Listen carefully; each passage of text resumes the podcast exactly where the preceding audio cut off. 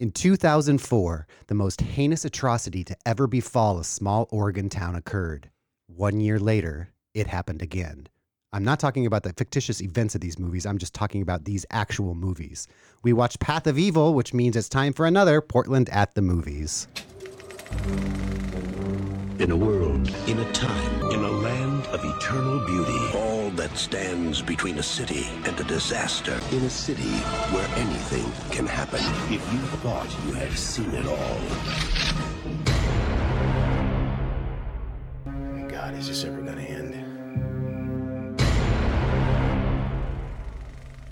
Hello and welcome to another episode of Portland at the Movies. My name is Todd Workoven, and with me always is Mark Middleton. How are you, Mark? I am very well, Todd. Good. And of course, Brian, the Unipiper kid. How are you, Brian? I gotta wash my hair tonight, so if you guys can hurry this up.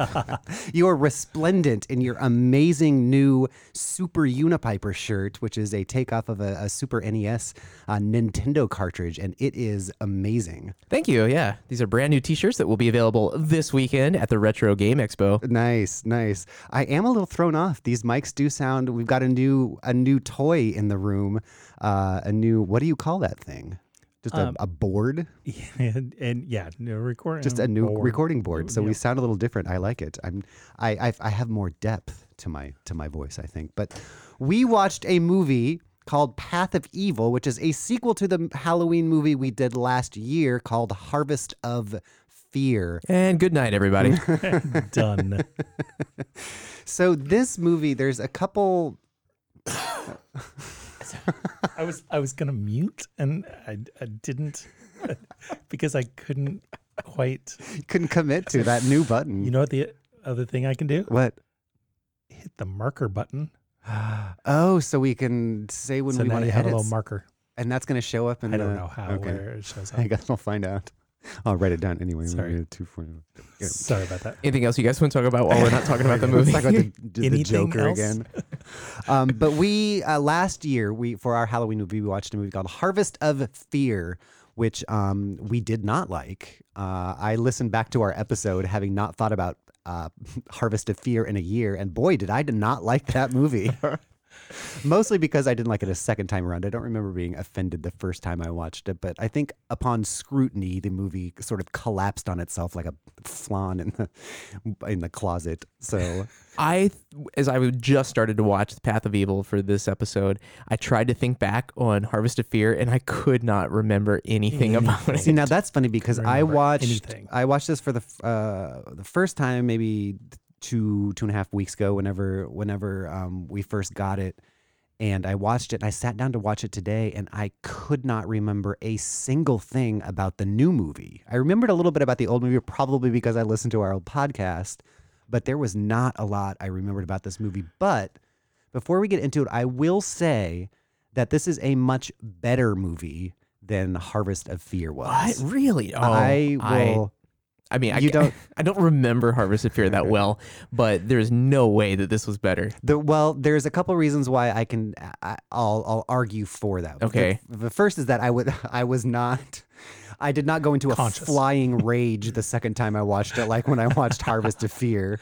But this movie, uh, so the budget of Harvest of Fear was uh, sixty thousand dollars, and the budget for this was hundred and sixty thousand dollars. It does not show. I see, and I argue that it does because when I sat down to watch this movie, it was after I listened to our last podcast where I just was not happy with the quality of the product that we we watched, and so I was just waiting for that same experience. And the first thing I wrote down was this sort of looks like a real movie. There are camera movements. There's dolly. There's there's a lot of stuff going along going on that did not happen at all in the first one there were real locations there was there was a technical quality to this movie even with the sound design and all of that that is just absent from the first movie which mostly takes place in a retirement community's Mm. uh, Oh, party right. center or whatever um, there was a, a shot in the forest at night in this one that was like at least lit where in the first one it was not so there are there's some tech, technical proficiency I think in this movie that was absent from the first one. Huh. Well, I think what really upset me about this movie was how it just started and right from the get go, it assumed that you saw the first movie. Like this is.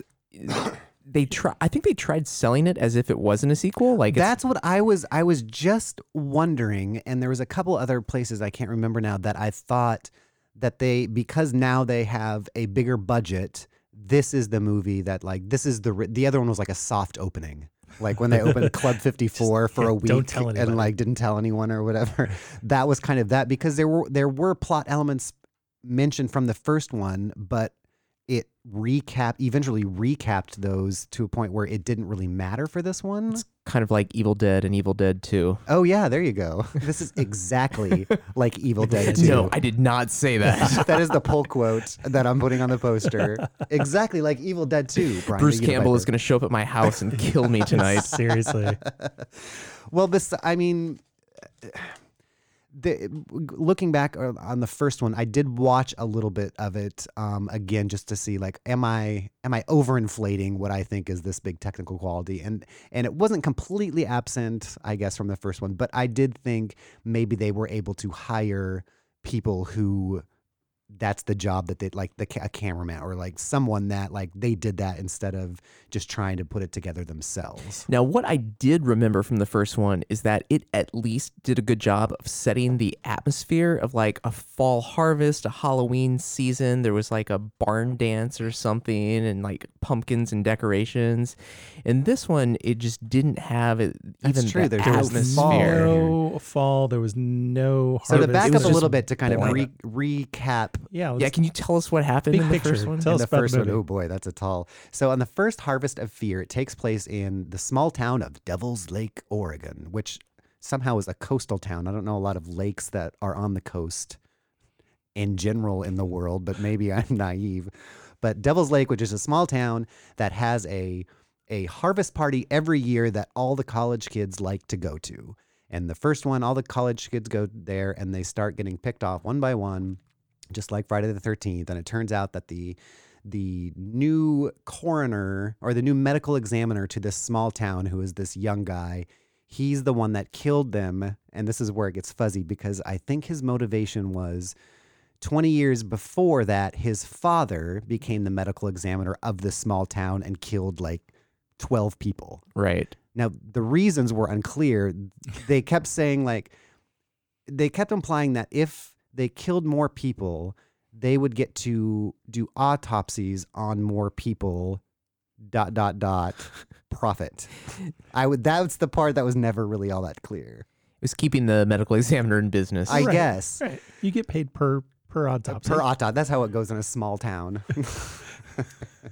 the small town of There's Estacada, no which is where salary. It's a it's a by the hour business. it's by the body. by the body. that's that's another thing about um in the first movie in in Harvest of Fear they have an autopsy scene with the girl that gets killed in the intro and she is naked on that slab clearly breathing Yeah, okay, I, re- I do remember like that. they did not cut around now in this movie they had an autopsy scene that was kind of cool looking they shot it from like below the table so you see the corpse's feet and then they see you their head talking back and forth even like that little moment of okay good they ga- they got somebody in to help them get this right because that first yeah the first one was just sloppy in, in a lot of those ways that this wasn't Well, the first one ended, they put the wrong person in jail, right? Correct. Well, and before the the twenty the murders twenty years prior, they had um, put the son of the hillbilly in jail and oh. pinned it on him. So that's why when it started happening again, they're like, "What? We put someone in jail?"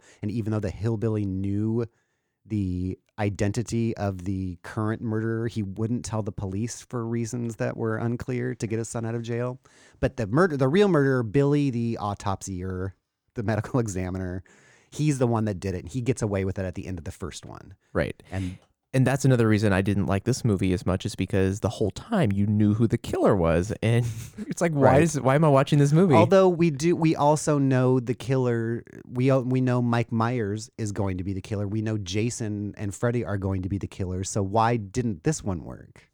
Because there were a ton of red herrings in Because- this that I was like, well, maybe he didn't do this. because Freddy Krueger is fucking awesome. Uh, you know, I watched And Nightmare. interesting. I watched Nightmare on Elm Street earlier this week, and I was like, "Wow, I wish I was watching that again."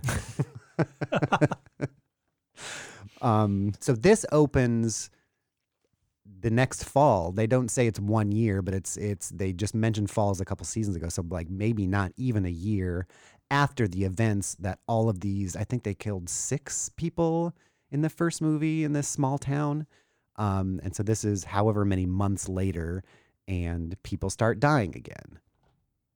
The end. So this this all takes place. sorry. So this all takes place one year after More or less, yeah. After the events of the first one. Did you watch it, Mark? I did. He did. But He was watching it when but I came in. Yeah, but I didn't remember the first movie at all. At all. And so, um, because they kept referencing 20 years ago, 20 Oh, years right, ago, right. 20 years ago. And so I was thinking there was 20 years between the two. Between no, and the, so the movies were made that close together too, because Harvest of Fear is 2004. This was 2005. So this was hot on the heels, which is I wonder if they sold Harvest of Fear to some sort of um, distribution company, like DVD distribution company, and use Direct that direct to Walmart bins. totally, Yep. totally, and then use that money right away to to to make this movie. Hey, it worked the first time. It did. And unfortunately, that it? keeps these things going. so most of the cast does return, but again, we don't have a big emotional connection to them, mostly because it doesn't matter. yeah, you don't care about Like the of these girl in the Yeah, f- I don't care about any of these characters. the girl from the first one and this one just barely has a, a role. Well, sh- okay, s- Uh, uh, she had- let's she back had a- up. Okay, so this movie comes eight months, a year after the events of the first movie. And so people start dying again. They the movie's main character this time is Jake, who was the one of the sheriffs in the first one, the young guy, and he used to date Stacy. In this movie, Stacy is now dating William, who we know as the killer from the first movie. Don't they? Re- don't you mean Billy? Billy. Yeah. What did I say? William. William. Well, No. because his move, it, this was also something from the first movie where the first movie is making me furious all over again. His name was William McKin- uh, McKinley, and they call him Billy because they made some sort of presidential joke in the first one, and that's the only reason I remember it was William Ah. McKinley. So he's dating Stacy now, which is making Jake upset. We see Jake having dreams and flashbacks to his childhood where his parents were killed by the original uh, harvest killer, they call him, Who was Billy's father? who is Billy's father. Right. played by Mr. Perkins, the villain of The Goonies. I thought the villain from the Goonies was the sheriff that looked like Craig T. Nelson, No, the no, no, retired no, sheriff. no, I thought he was the guy. well, He was the landowner, I thought, in. The guy that they visit on the farm and he gives uh, yeah. Jake a beer. Yeah. That's the guy from The Goonies. Right. Yeah. Okay. But he's not the villain. In The Goonies. Oh, in the Goonies. Okay, jeez. Louise. Weird. this movie has made us all. But in this movie, he plays the original killer from 20 years ago. Because he's Billy's father. What? Who? Okay. The scene when Jake goes to the farm Yes. and the old sheriff gives him a beer. yeah. That old sheriff is the original killer. no. No? No. Billy's father was a medical examiner that was n- also new to town. The sheriff was just the retired sheriff of the community. He was like the beloved sheriff. That was not Billy's father. I If that's the could have sworn that was Billy's father. Deputy mayor. All right, we gotta. All right, we can look at the credits and see what these Yeah, characters' it says names Jake's are. father was played by Jason Lawrence, who is Kurt Hansen is the one you're thinking of from the Goonies. Yes. He plays William Newton, Sheriff Newton, who is the retired sheriff of the community, not Billy's father. right? Because it's McKinley is his last name. We never we only hear William's father via the phone on the in the first movie. S- So the guy from the Goonies is the one that's retired, uh, white hair, and Yeah. and mustache. and And he's chopping he's trying he's to chopping chop that one knot Yes. of wood out instead of using a chainsaw like he should have. right. So yeah, he was not Billy's father. He's the the beloved town sheriff, but was just happened to be retired. But he was also in the first one. Gosh. So and he is in a ton of our Portland movies. Uh oh. Sorry, What's going on? I was. That was exciting. I know. There's something exciting happening over there. No. Also in this movie that is not in the first movie is a uh, the characters of a professor and a student played by someone who is the same age as the professor. They're both maybe 40 years old. But the professor is teaches a class in serial killers Criminal psychology. criminal psychology, right? And uh, he has a plucky student who is writing a book about the harvest killer, which is what they call the the killer from these from all of these things. And she um, wants to be Clarice Starling from Silence of the Lambs and is not. Uh, but she goes to interview the man they put in jail for the rash of murders that happened a year ago, who was the old sheriff, right? Right.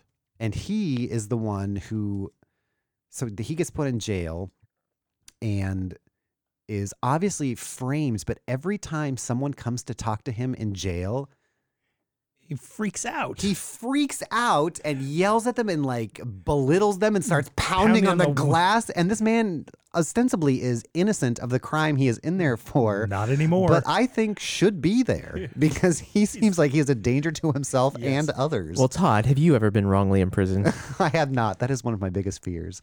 There was a Tom Selleck movie called.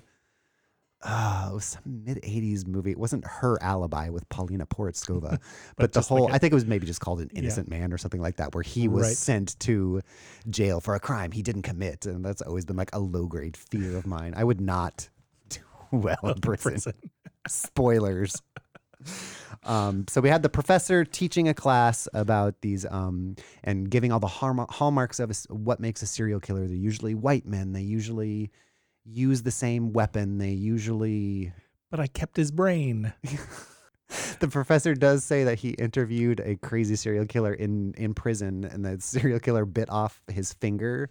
But he got the last laugh because when the serial killer was executed, he got to keep his brain, and they show his brain like at the bottom of a shelf in a basement next to a laundry basket. I'm like, what are you keeping it there for? Like, what? It's just there next to the Tide and the the Snuggle softener. Oh boy, this movie was. I did feel this movie clipped along, but nothing ever really happened in it. True or false? People I'm who can't I'm thi- remember the uh, movie. I'm, I'm thinking here. Like I Um, remember it kept moving, and I was like, "Well, this is briskly paced at least." Even though we don't, we get a lot of Jake. So Jake is now on suspension from the police department because he all of a sudden can't get over that his girlfriend from last movie, Stacy, is now dating Billy, and between that and all of a sudden he's having flashbacks uh, to his parents being murdered. He has become an alcoholic and just is in this rut that he at one point he pulls a gun on himself and is about to commit suicide. Um, and then he, after he doesn't commit suicide, he he had gone up to a hill and starts driving away. And as he's driving away, he passes his doctor, uh, this lady doctor that he has, who's on a date with her boyfriend, and there's a whole confrontation there. And Yeah. so So things you do remember from, or things I do remember from this movie. I remember that scene because then I think the doctor is played by a stripper. Yes. or at least not to dress shame anyone, but not a doctor that I would feel comfortable going to as a professional. Um, but she she and her, boyfriend end up getting killed up there by who is essentially we're shown the killer the killer's killed a, a bunch of random people that we don't care about so far in this movie and they literally have just a Michael Myers mask. Yeah, It is like a homemade Michael Myers It's like a mask. Michael Myers mask that they put like dirt and mud on and uh, maybe put it in the microwave for 10 seconds. Yeah, but wearing like a blue jumpsuit, just like doesn't Michael Myers wear that as well? And like holding a machete. I mean, it's just Now, didn't they did they use that mask in the first film? I don't remember because I only watched the first half again and I couldn't take it anymore. so I don't remember even if there was. I do remember there was some sort of mask because they're they were trying to be Friday the Thirteenth on the first one. I felt like, and this time they were trying to be a little bit more more Halloweeny. Okay, I'm I'm I'm looking now. There was a mask and it was more of a No, it was more of a kind of a I don't know. Scarecrowy. What would you, how would you describe same it? mask, but he's wearing a Oh, hoodie. It sort of looks like the guy from Saw mixed with um A lizard person? mixed with or Jamie Foxx from Spider-Man 3. Oh Jesus. uh, when he played Myster- Electro. Electro. I was going to say Mysterio. That's not right. Um, so yeah, so even the mask is different. So here is my, qu- and I don't know if I, I should get to this question now because I don't know if I've laid out enough groundwork for what I'm going to say. Are we gonna talk about the end? Not yet. Okay. Sort of. So I, I just want to lay a little bit more groundwork, especially with this professor that has the class that's uh, telling the students the hallmarks, like we said, of serial killers, which is they use the same weapon. They their motives, are, like all of these things, will be consistent within one serial killer. So as we're seeing the Michael Myers masked guy kill people throughout this movie, every time he uses a different weapon, every time he does something a little different, he chains the one, the boyfriend of the doctor, up to the grill of the pickup and hits him with a shovel for some reason, even though he had a knife. He held the knife up to the guy. There was one that he did with an axe. He, uh, that like- poor lady, he just went after her with that axe. But every single one of them was different. And he put down the knife when he chained the guy to the front, walked like a hundred feet into the forest, and then came back with a shovel just to hit the guy with the shovel. I'm like, you had a knife. What are you doing? he cut off that guy's ear like it was Reservoir Dogs.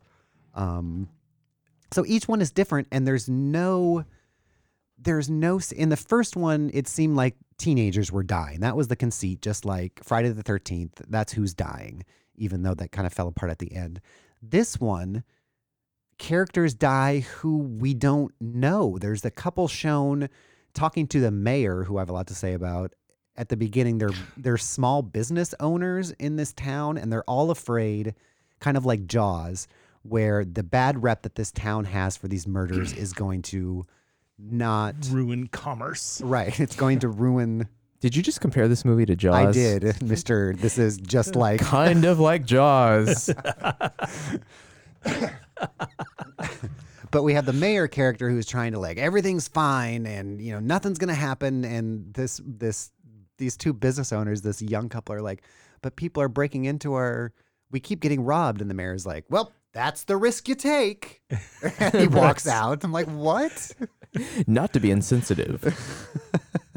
so there's that character. And but we other than at the beginning of them saying we're being robbed we don't see them again until the very end this this business owning couple and they get murdered and like they're not even characters in the movie and like i don't nothing is being established that this is a series of killings done by one person now that is my question and i guess we'll get to the end Skip to the end. let's skip to the end. So all these people get killed. Jake, uh, Jake and Stacy get back together. Jake, at some point in the last eight months, cheated on Stacy. So Stacy left him for Billy, which is um, how that happened. Um, they get back together by Stacy apologizing for her role in being cheated on. and then Jake says, How am I ever going to trust you again when he was the one that cheated? He's like, Well, you went with Billy. It's like, You cheated on her. Like, what do you. So she apologized for all that, which is just ridiculous. As she should. that was the only thing I liked about this movie, which she really got put Her in her place. This movie is so woke. Um, so at the end, we get uh, Stacy is killed, and it turns out that the man, the person in the Mike Myers mask, is Billy. Like we thought all along, he was the killer in the last one, so of course he'll be in the killer, eh, the killer in this one. But he says a couple things, and I am wondering if Billy is only responsible for the death of Stacy and not all of the other people in this movie. Hmm. Let's let's listen. This is where he says why. Why? Todd knows every word of this movie. You want to know why? Uh, yeah. Fuck you. you should thank me. I did a favor for you when I killed that bitch. Shut up. Yeah, so he, uh, so Jake ends up shooting him. Um, so he admits, of course, to killing Stacy because that was clear. But after, okay, this is where it gets like I was so ready for the movie to be done, and then it, it felt like it just slapped me. after really Twice. to, after after writing down four pages of like what is the motive, and finally we get the dialogue of saying, "Well, fuck you. I'm not telling you." I'm like, that's what the movie just did to all of us. Um, so we think we think Billy is responsible for all these murders. Jake shoots him.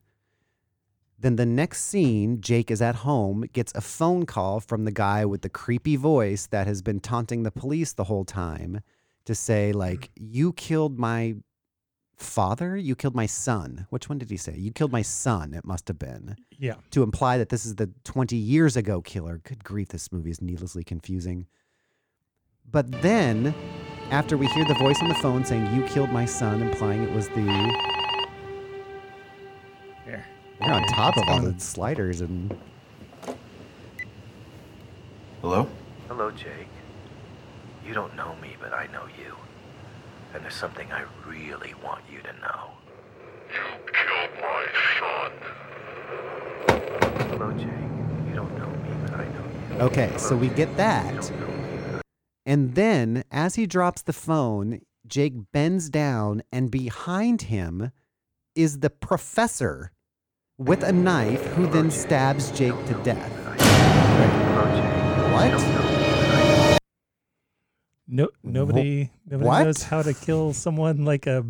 So that's what I am asking. Is this movie positing that this whole time the professor has been the killer, except for Stacy, who just happened, you know, William just finally, or Billy just finally flipped out and killed her, aside from all the other murders and the murders from the last movie, and that the professor killed all these other people? Or did the professor just kill Jake for some reason at the end?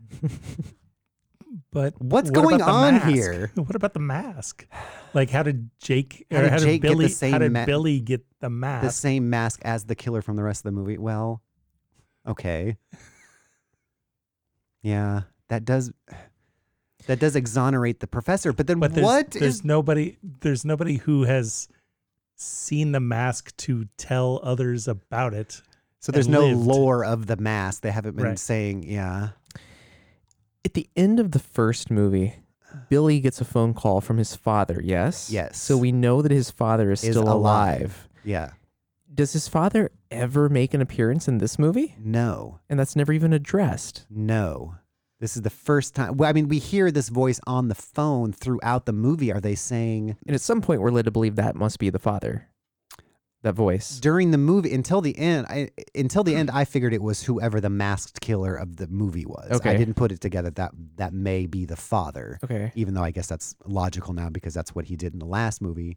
Um, but also, there is a series of not really ransom notes, but like newspaper and, and magazine cutout yeah. letters given to Jake and I think another police deputy, giving them clues, basically taunting them that they can't solve these murders. So they're getting calls and they're getting.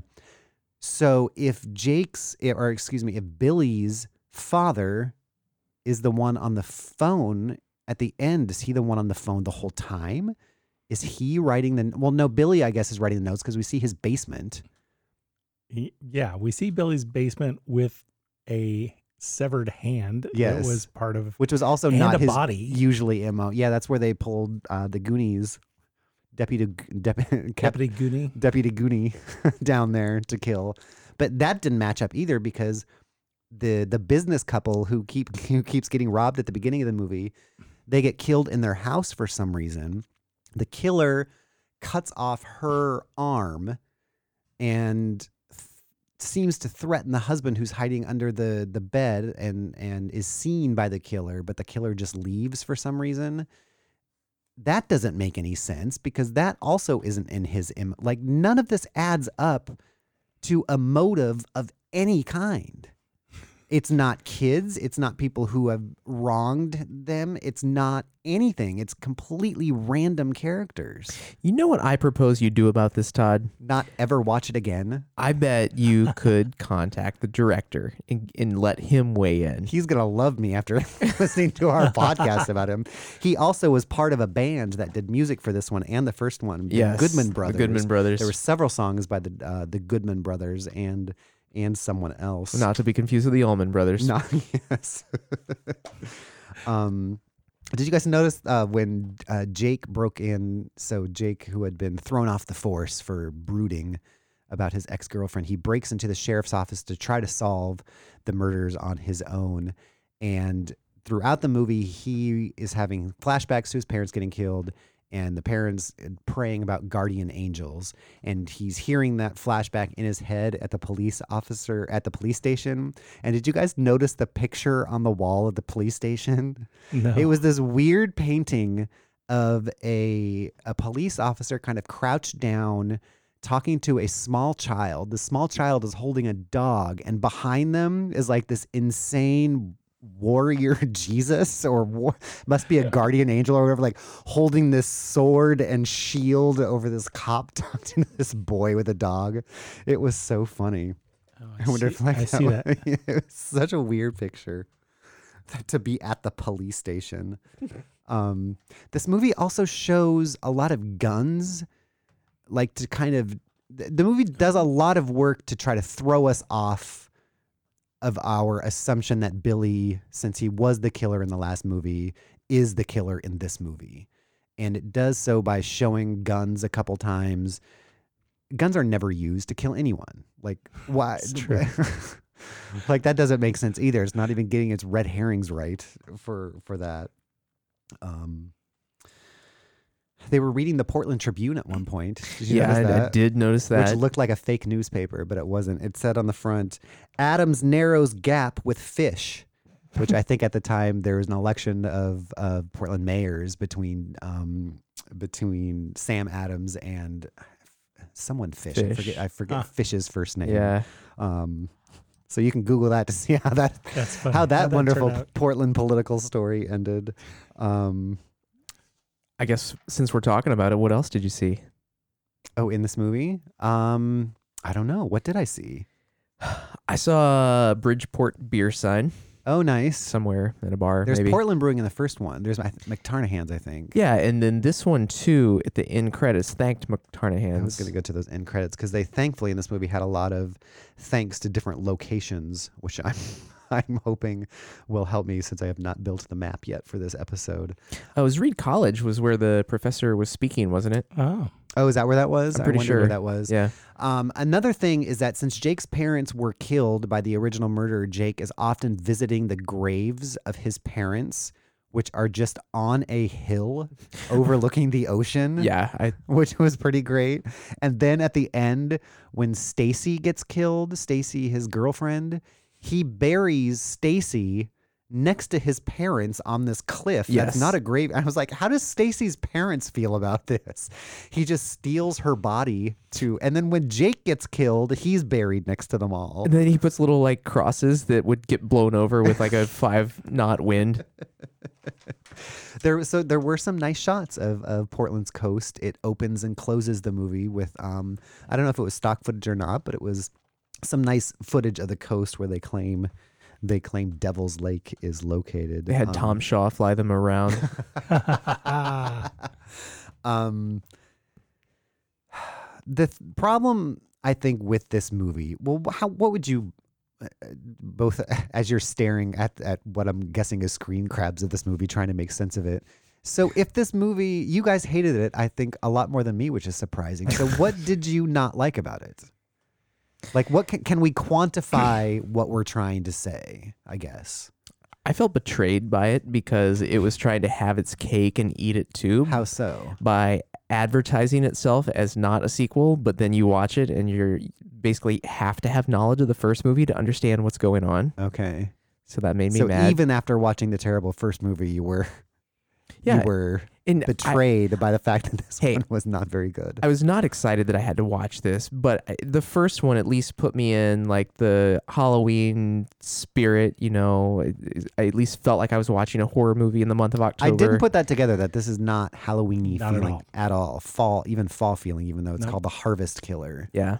That's So what- That, so that what is are just you- gone.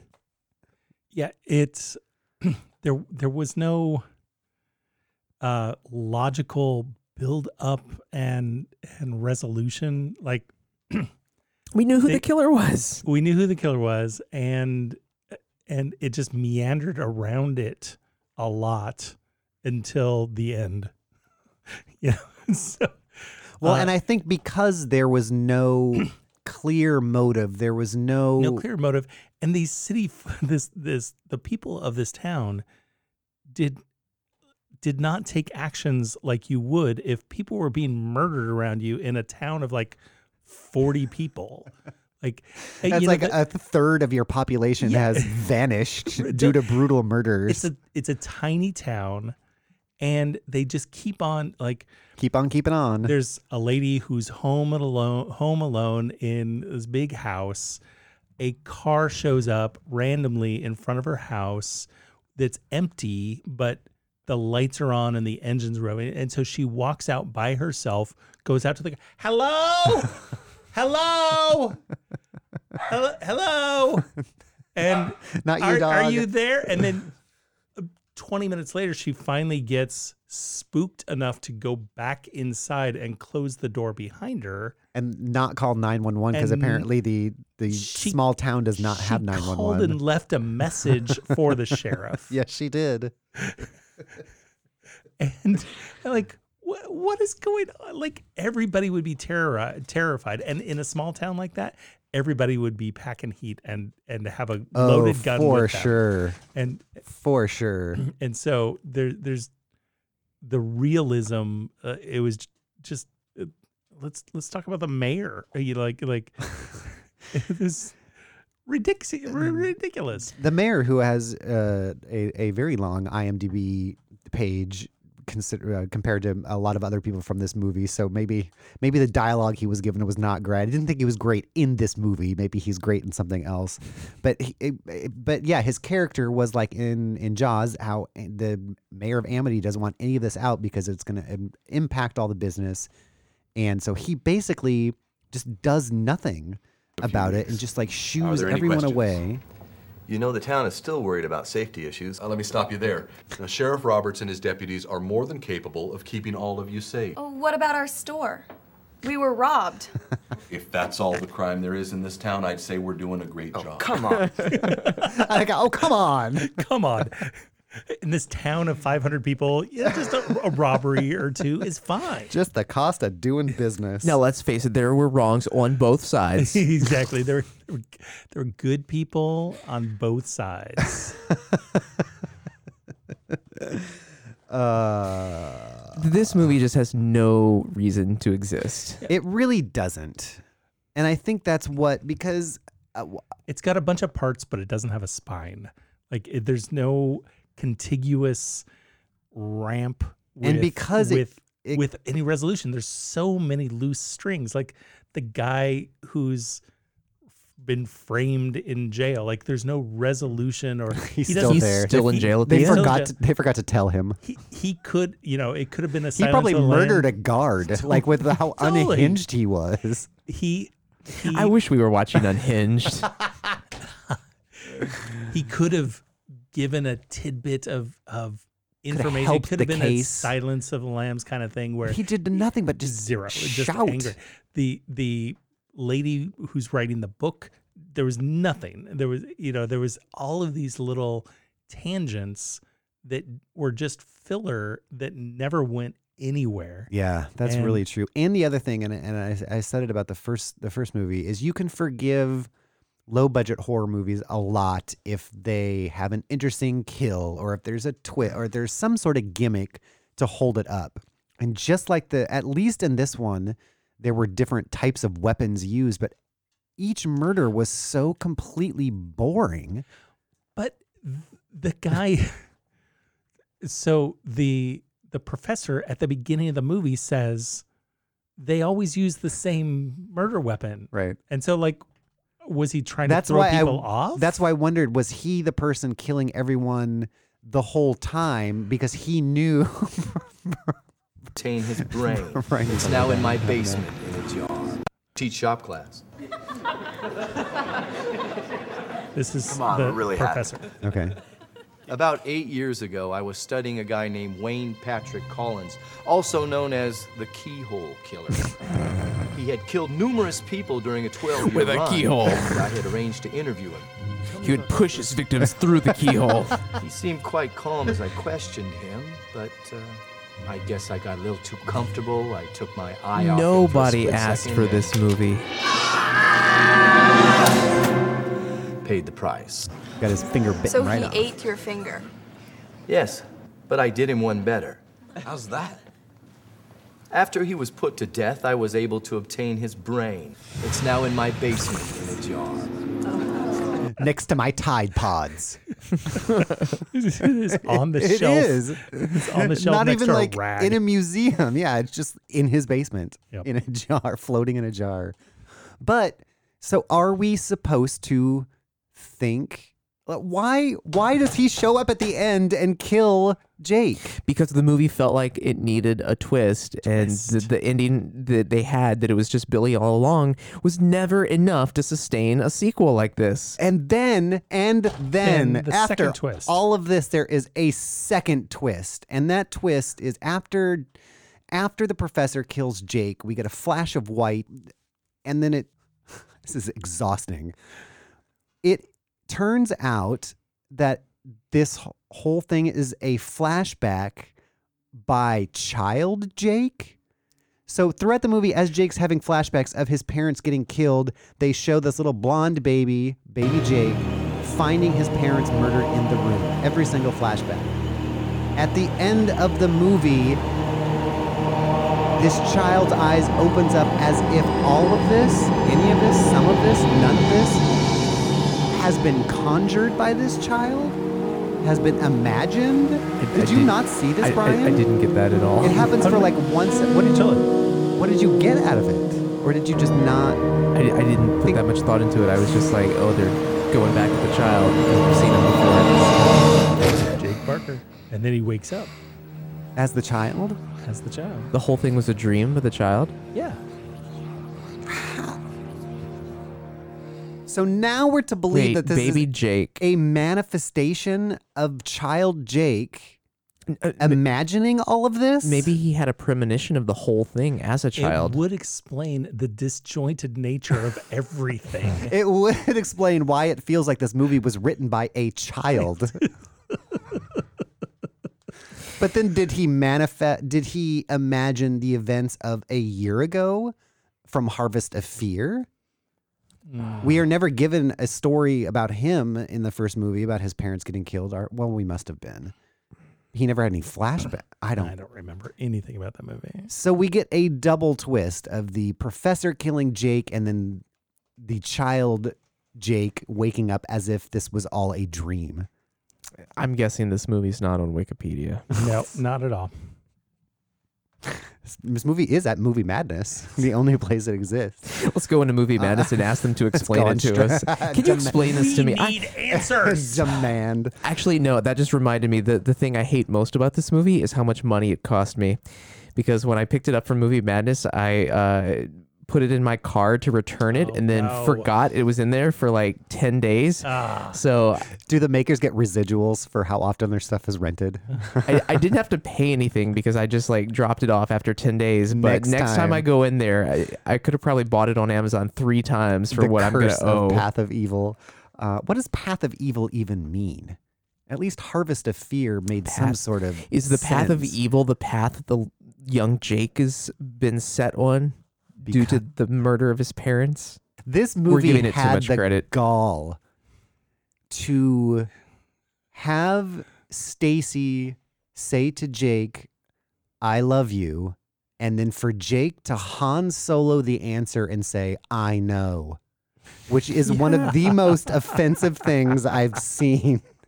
Of all the things this movie tried to do, it tried to Han Solo its charismaticless main character. Yep. Ugh. Maybe I take it back. No, I still think this movie was better than Harvest of Fear, by the way. Is there anything else? Oh, so when the couple that owns the business that keeps getting robbed at the beginning, when they're at the end of the movie, when uh, in their house they are being stalked by the masked killer, the wife, of course, goes to take a shower. After leaving meat on the counter. She is shown, I don't know what business they have. She's just showing at what shown at one point hacking meat with a cleaver. And then just like immediately drops the meat. Is like, I'm going to shower. she does. She forgets to put the meat in the fridge. I didn't notice that. just like, yeah. So she goes to take a shower, and they do that thing where, um, for some reason, the killer doesn't kill the husband, but just knocks him out. Uh, then goes into the shower, and the wife is in the shower, and and I thought the killer from outside the shower. Rick, is that you? I've got soap in my eye. Rick, can you hand me a towel? So I thought the thing was going. I said a towel.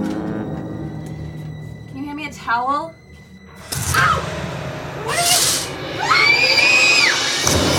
So gets killed in the shower. I thought they were gonna do the thing where like maybe he flushed the toilet or turned the water and made the water scalding because she reacted. She's like, ah. And then she says, I got soap in my eyes. and then turns the water off and asks for a towel. What is she doing? Do you know how to shower? You are in the shower. that made me a little mad. uh, is there anything else to be said about this movie? I just hope there's not a third one. That I thought there was a secret third one because the poster was in similar colors, but apparently that one takes place in New Mexico in 1865. So we are safe from uh, from whatever that movie is because I couldn't find it being played anywhere. So Oh, I just realized something. what? So the the director was also the professor. No. What? Really? Yeah. Yeah. So he wanted to make himself the killer. Yeah. Or Oh. did he? It was a vanity project. Was he the killer though, or just of Jake? You're just gonna have to Who ask him Who killed yourself. all of these Let- people and why? For what Let's reason? Contact him. We should. we should really get a hold of him. Uh, Oh, interesting. so the director wrote this movie, yeah. uh, but he did not write the first one. There was a brother team that did the first one. I think. Yeah, you're right. Um, so maybe he took he took the money, he took the money and ran from the first one and said, "I'm doing this on my own. I've got this great idea and I can't be stopped." um, we did get uh, a prison warden saying it's a waste of time to pay attention to any of these people about his own prisoners, which was This is the bottom. This is truly right here. This is like the bottom of the barrel for Portland at the movies. it wasn't good enough to be it was too good to be bad. It wasn't bad enough to be good. It wasn't bad good enough to be fun. And it wasn't it wasn't anything. It wasn't anything. it wasn't anything at all. The first one had a little bit of charm because of its limitations and its you know small production i guess it was Yeah. fun to have it all filmed in a retirement center that they tried to pretend was like a club and all of that there was a location that did um, show up from the first one that i recognize there's some restaurant that they go to that has this The octagon yellow? window Oh. um, and at one Oh, point yeah. they're outside of that i'm like i, I remember, remember that that. window so i'll have to find that I I'll think to- they're in Estacada, right? Probably, Yeah. yeah. So I'll go look through that again. So you can look at the you can look at the locations at uh, portlandmovies.com slash map. But there, yeah, there is just. I did feel, like I said at the beginning, that the technical aspects of this movie did seem better than the first one. I was so distracted by all the other stuff that I was just hated that didn't notice. I think maybe I went into this having listened to our old episode, being like, maybe I was too mean, but apparently not. this movie just provokes ire. You just got Stockholm syndrome. Well, we did maybe, maybe. Uh, we did put uh, Harvest of Fear way at the bottom of our list. You guys did put it above things like uh, Extraordinary Measures and uh, something else that we watched. So now, where does this movie fall? Do you do you put it below those movies? See, yes. Extraordinary Measures is still at the bottom of my list because because I I want to like That had that no had- excuse. That had no excuse. That Right. had real Real people doing real That things. Harrison Ford, for Right. God's sake, and they had I I fall asleep thinking about the plot. Right.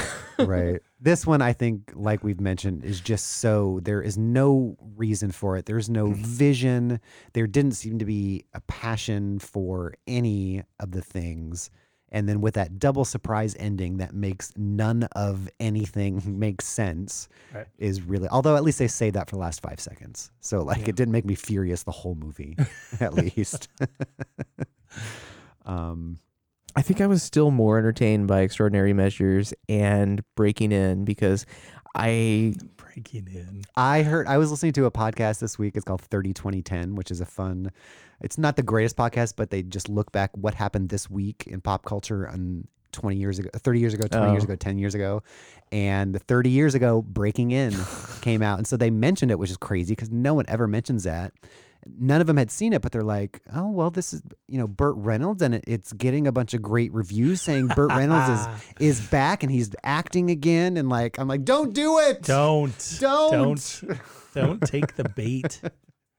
I really do kind of wish we can get like maybe listener consensus on breaking in because every once in a while I'm like, maybe we're just getting it wrong. No. No. No. But at least with that movie, it, it was truly shot in Portland, and Right. it surprised us with some locations. And Right. This one, I, yeah, and I guess going back to atmosphere, they did have real houses, and I felt like real sets this time, which I don't feel like they always had in the first one. Right. Um, but yeah, that atmosphere also wasn't there because we were in all these different houses owned by different people whom we didn't know, and it was just yeah. It's a mess. It was a mess. It was its own path to evil, its own horror story. So I feel like, you know, these movies that we watch that are filmed in Portland are typically not good to begin with, but I feel like horror gets the particular Portland shaft. Like I feel like the, the horror movies we watch are particularly the Yeah, worst. although unhinged, yeah, and those both the both both of the Pittock Mansion ones were just so fumbled. It was a shame. There is um, Green Room, Room. coming up, which I've heard, I haven't seen. I've heard good things about, and they've covered covered that I think on Half in the Bag or or one of the Red Letter Media shows. And there is um, the Diaries, the rise of the rise and fall of Leslie Vernon. I was gonna say the the Diaries of Desmond Pfeiffer. Do you remember that show? I wow, do sadly. that was a show I believe on Fox in the Lasted early like two the early '90s. That I believe the conceit was that um, Abraham Lincoln was an idiot Ben had like a a black sec or not secretary but black assistant like butler, assistant butler or something. and he It was the like- genius of the Lincoln administration. It was a wacky comedy. What? yes. At the Why did- as I bet Todd and I are the only two people in a five mile radius who remember that show. that and Shasta McNasty. Do you remember that? No. Starring Jake Busey. I believe that was a UPN show. Oh, s Homeboys from Outer Space. Oh gosh, we should do a, whole podcast just about early, early Fox and UPN and CW shows. Um, well, there were yeah, there were a couple of people like we said that show up in, in more movies, like uh, the famed Kurt Hansen from Goonies, who shows up in a in a lot of stuff. Um, but other than that, uh, Carrie uh, Finklia, who played Stacy, has had a, a actually pretty steady career too. She is uh, still working and and done a lot of things. Um, the the director, not so much, but there's a couple people that have been in a couple other things. But other than that, I think this is a thoroughly, thoroughly, Elizabeth Thrillby. Um, now I'm just doing word association. Is that mysterious music Yes. again? Is the most Halloween thing about this whole movie is Mark's new sounder on our new board. Um, well, the end, the end of Path Path of Evil. Are we shutting the book on this? Closing the Yes. Necronomicon for good. For good. As Brian said, it is just as good as Evil Dead 2. So you can take that like to the and almost like Almost as good as Jaws. Jaws. Um. Anyway, well, Do we have some exciting news for next month? we do have exciting news. Actually, uh, um, it was announced today on Funemployment Radio that uh, we, Portland at the Movies, oh wow, uh, will be doing a live version of our show on November 15, which is the 10 year anniversary of Funemployment Radio. They are having a huge party and they're still announcing, uh, they've got some uh, big things to announce, which I don't even know what they are, but um, uh, Portland at the Movies and Geek in the City, another fine fine uh, Funemployment Radio podcast and Funemployment will all be doing little shows there. I'm not sure what we're going to be doing. I have an idea, so remind me afterwards. I'll run it past you. Um, yeah. But yeah, come see the show, but mostly just to see everything else that's going to be happening there. Uh, like I said, November, Friday, November 15. Um, I forget what venue it's at, but you can go look that up on Facebook. Um, and listen to Funemployment Radio.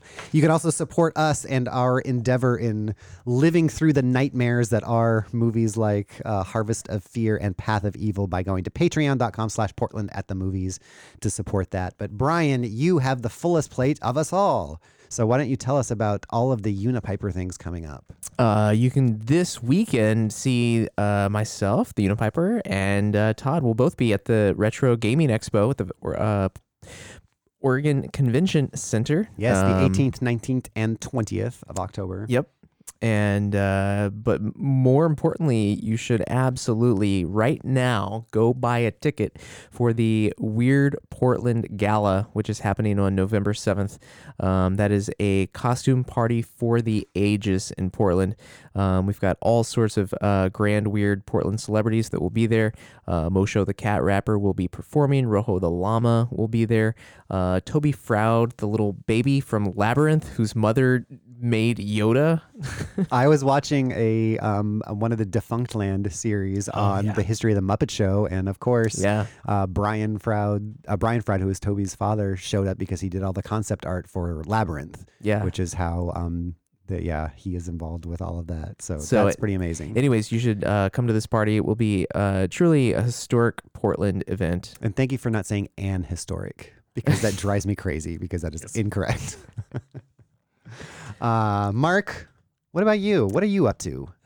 I'm What are you doing today? I'm busy. What are you doing for the rest of the night? Uh, um, you can find us at uh, the Mark and Toddcast, and uh, we talk about things going on in Portland and uh, some science topics and, and things like that.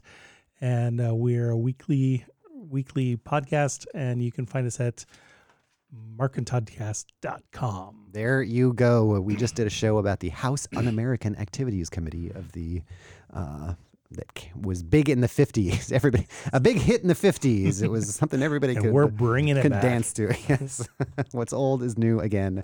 Um, so thank you for listening. Anything else that we need to say?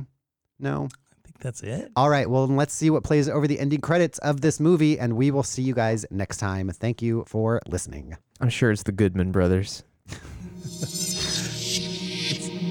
Let's just um, let's just the intro. Zen out. Is this the opening? Yeah. The opening was pretty crazy. I remember that. I believe this is probably how they sold the movie. This little intro.